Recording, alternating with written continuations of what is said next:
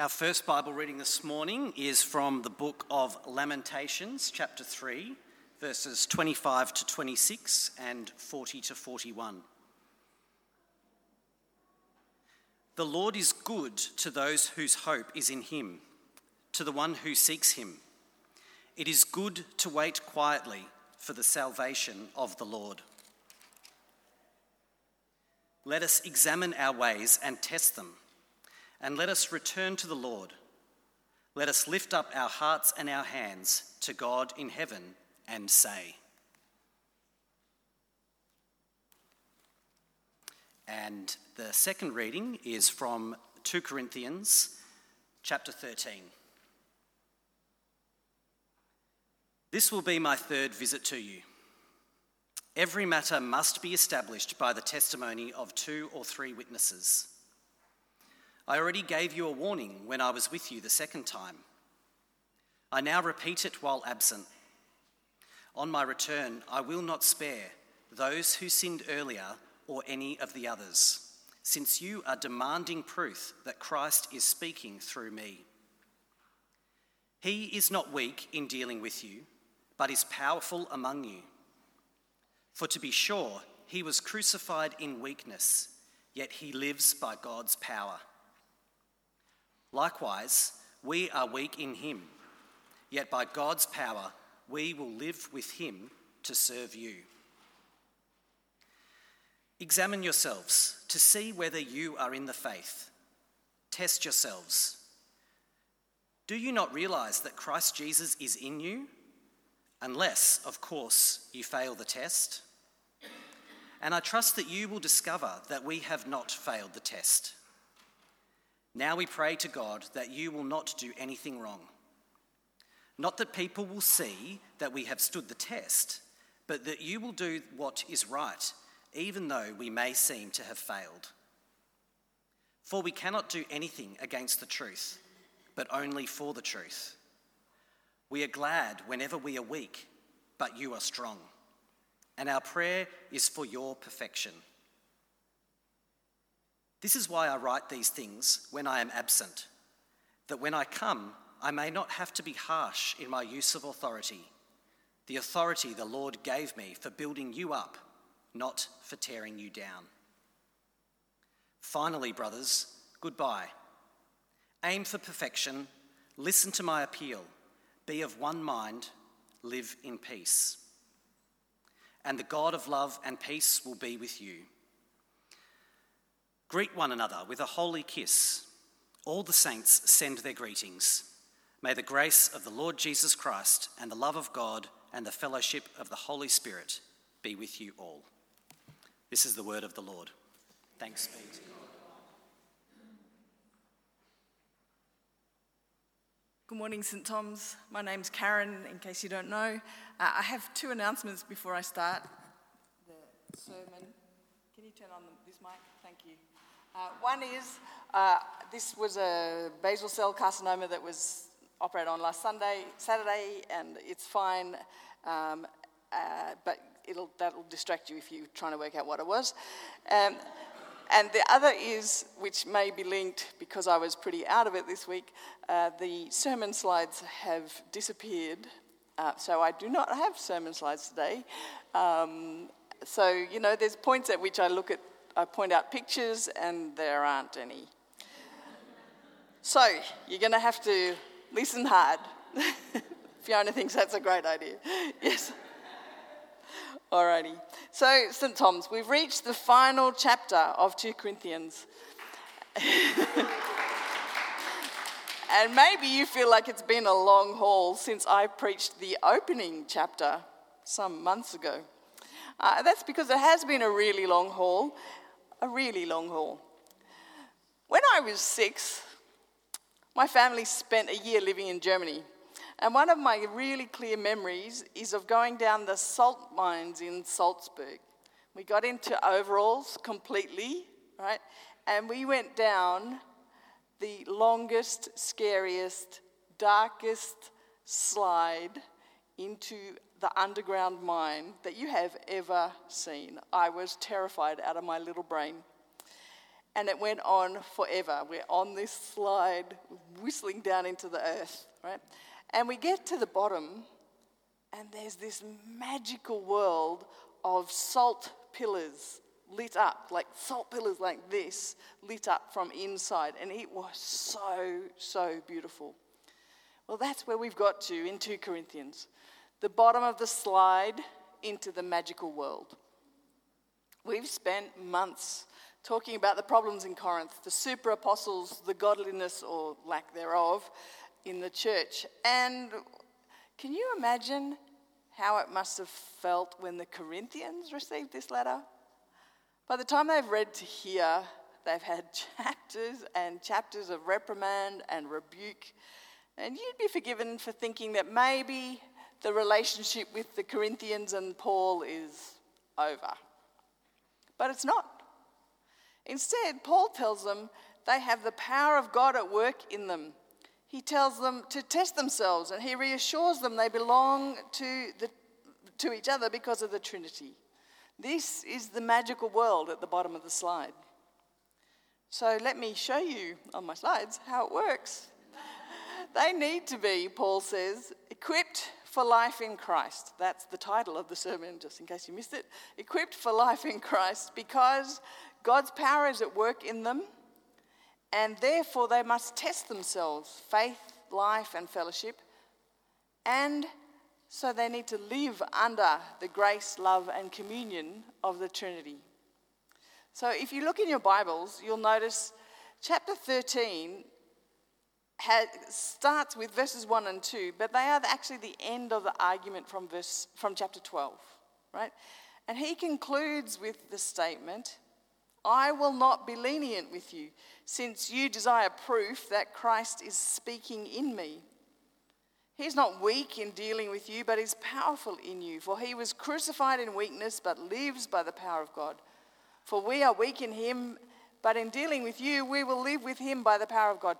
Do you not realize Christ is in you? He says. They desire proof that Christ is speaking in him. And suddenly he's talking about power and weakness, God's power, their weakness, his weakness, Christ's weakness, and it all gets very confusing. So I drew a chart, which is also not on the slide. I like my charts. I'm sure you've imagined, you've understood that. So this was my attempt at expressing it. And basically, Imagine you've got the power of God in the middle with a line, and it divides into three.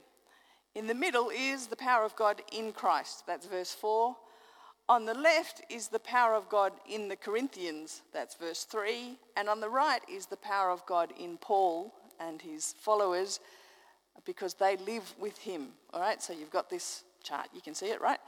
And then underneath Paul and the Corinthians is test test yourselves. So, Paul is saying the power of God that was seen in the risen Christ when he was raised from the dead is the same power at work in the Corinthians and in Paul when they are weak. And he goes on to say, Christ is in them. So the power that comes from God to Christ goes to the Corinthians and to Paul. Christ is in them again by the power of God. So there's lots of power being flung about all over the place here, right? And Paul says, if there is power, then they are free to test their faith and life and fellowship. That's the test bits off the bottom. All right, and so he goes on and he says, Examine yourselves to see whether you are living in the faith. Test yourselves. Do you not realize that Jesus Christ is in you? Unless indeed you fail to meet the test. I hope you will find out that we have not failed. But we pray to God that you may not do anything wrong. Not that we may appear to have met the test, but that you may do what is right, though we may have seemed to have failed. For we cannot do anything against the truth, but only for the truth. For we rejoice when we are, when we are weak and you are strong. This is what we pray for, that you may become perfect. So I write these things while I'm away from you, so that when I come, I may not be severe in using the authority that the Lord has given me for building up, not for tearing down. Now, our culture is an anti judgment type of culture. How many times have you heard, especially teenagers, if you've got teenagers, but in our culture in general, don't judge me? There's a few rolled eyes I can see. Maybe it doesn't even need to be teenagers. Um, or we shouldn't judge, or I'm, I'm not being judgmental, which of course always prefaces that you are.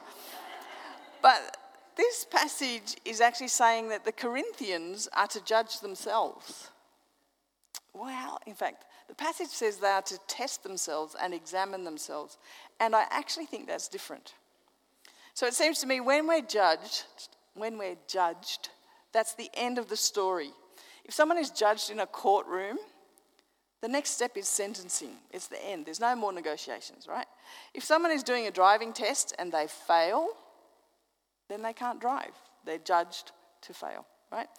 But if I go to the gym and they test my cardio capacity or how many kilos I can bench press, well, then that's different, isn't it? How? Why? Why is it different? Well, it's because I'm being tested so my trainer can work out what exercises to give me in my next program. All right? He's trying to develop my weaknesses. If I have weak biceps, then that's what will be emphasized in my next program. And so Paul tells the Corinthians to examine themselves, test themselves not so they'll be judged and fail, but so they can strengthen their weaknesses. And how do we know it's test yourselves rather than judge yourselves? Well, you can see it in verse 9. Paul says, This is what we pray for, that you may become perfect. Weird. Perfect is surprising, isn't it? They can't become perfect, it's not actually possible. But the original Greek actually says that they may become fully equipped. Perfect in that sense of fully equipped for the job. Paul prays they'll be fully equipped so they'll develop in such a way that they'll be able to serve God with their whole lives, fully equipped. And so he says, Test yourselves, examine yourselves, be fully equipped. And I think his comments fall into three categories test your faith, test your life, test your fellowship. His first question in verse 5 is Are you living in the faith?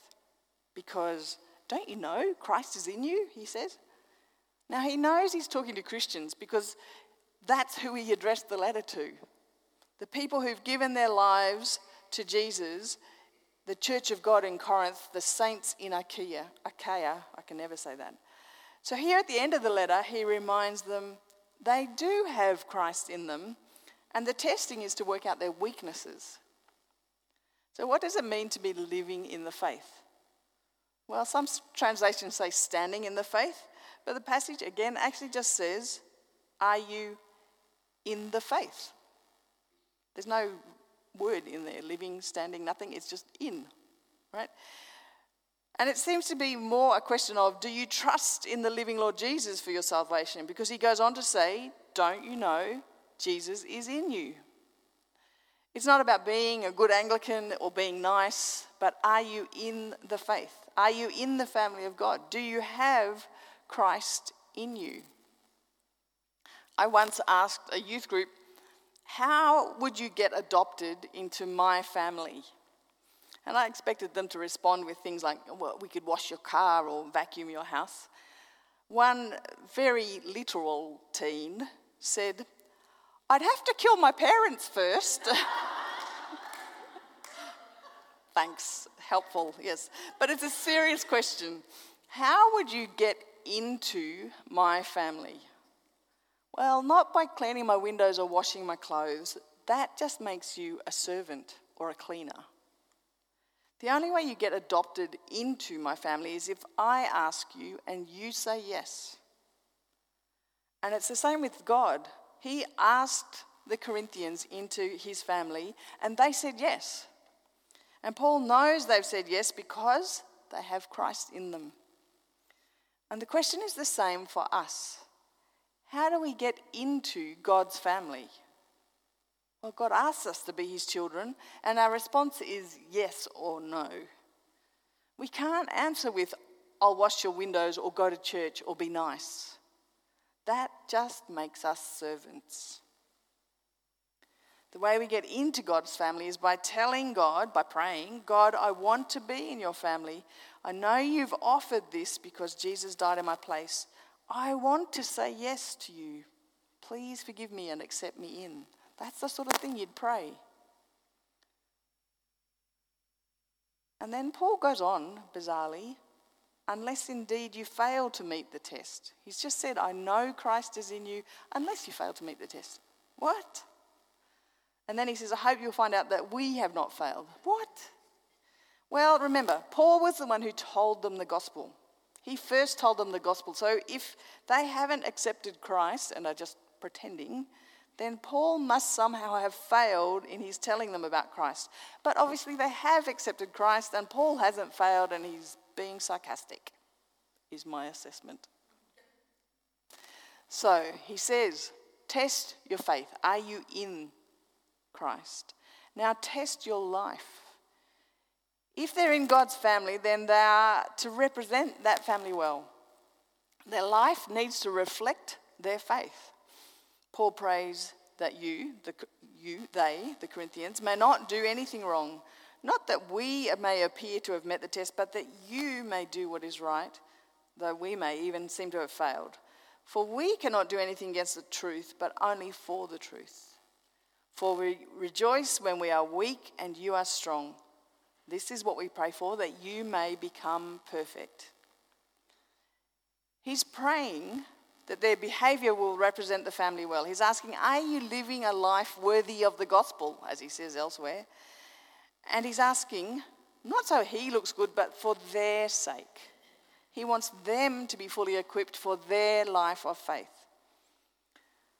All the way through to 2 Corinthians, he's asked them about their life in the faith. And at the end of chapter 12, he says, another slide up on the screen, I fear that perhaps there may be quarreling, jealousy, anger, selfishness, slander, gossip, conceit, and disorder. He's asking about the nitty gritty of their lives, not just big theological ideas, but are they quarreling with each other? Is there jealousy? Are people angry, selfish, gossiping? And these things don't change, do they? Paul could ask us the same. Is there quarreling, jealousy, anger, selfishness, slander, gossip, conceit, disorder? And I know there is. So, St. Thomas, what are we going to do about this? If we've passed the test of faith, if Christ is in us, and we know that He is, are we passing the test of life? Remember, though, I said it was a test, not a judgment. When we find we're failing at something, then that shows us where we need to work to strengthen our weakness. Like at the gym, find a weak muscle and work on it. One way of doing that is to ask, what am I valuing more than God when I do that thing, whatever that thing is? If I'm gossiping, maybe I'm valuing my superiority more than I value what God wants. If I'm being selfish, maybe I'm valuing my own comfort above what God wants for me. If I'm jealous, maybe I'm not trusting that God loves me as his child. So then I have to remind myself of what Paul has already taught in 2 Corinthians 5:21. For our sake he, God, made Jesus to be sin who knew no sin so that in we, so that, sorry, in him we might become the righteousness of God. Speaking personally, I know this is really hard.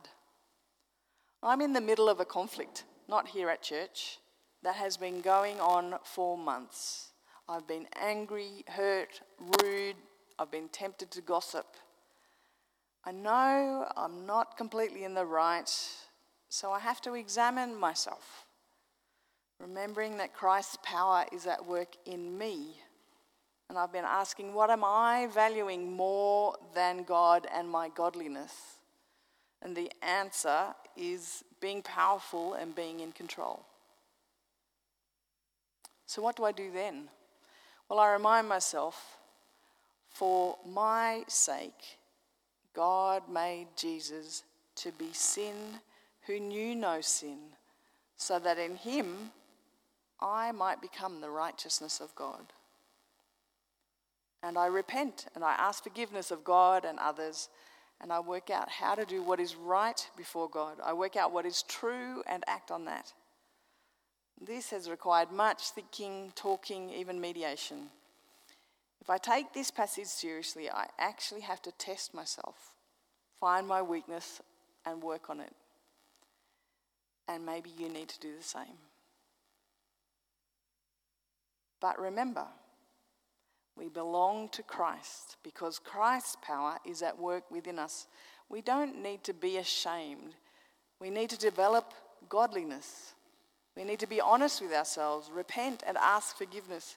We need to really accept apologies and offer apologies and practice being godly. And finally, Paul tells them to live together in faith. It's all interwoven, isn't it? Are they living as a body of Christ with unity and love? He says, So I write these things while I'm away from you, so that when I come, I may not have to be severe in using the authority the Lord has given me for building up, not for tearing down. Then he says, Finally, brothers and sisters, farewell. Put things in order, listen to my appeal, agree with one another, live in peace, and the God of love and peace will be with you. Greet one another with a holy kiss. All the saints greet you.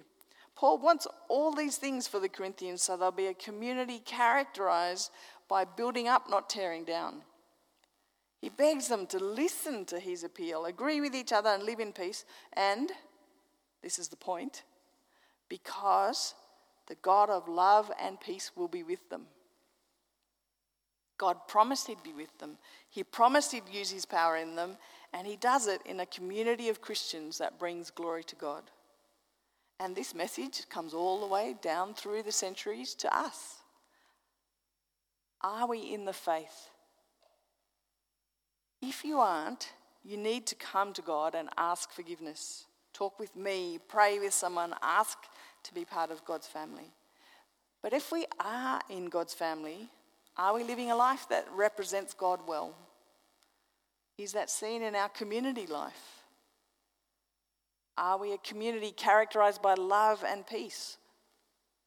What are our weaknesses? How do we help each other be godly, love sacrificially, and be at peace? How do we be a community where forgiveness is offered and accepted? Only through God's power at work in us. So examine yourselves, ask God for specific help in the places that you're weak, and practice and practice. And finally, Paul ends with the recognition that they can only do this through the Trinity at work in them. He ends where he began this letter with the power of God. The grace of the Lord Jesus Christ, the love of God, and the communion of the Holy Spirit be with all of you. And he'd say the same to us, St. Thomas. The grace of the Lord Jesus Christ, the love of God, and the communion of the Holy Spirit be with all of you. So let's actually say it to each other. Can you remember it? Because it was on the slide. Let's take it slowly and carefully and keep in mind what we're saying. It's not rote. Oh, somebody's lovely. Thank you. So, together, the grace of the Lord Jesus Christ, the love of God, and the communion of the Holy Spirit be with all of you. Amen.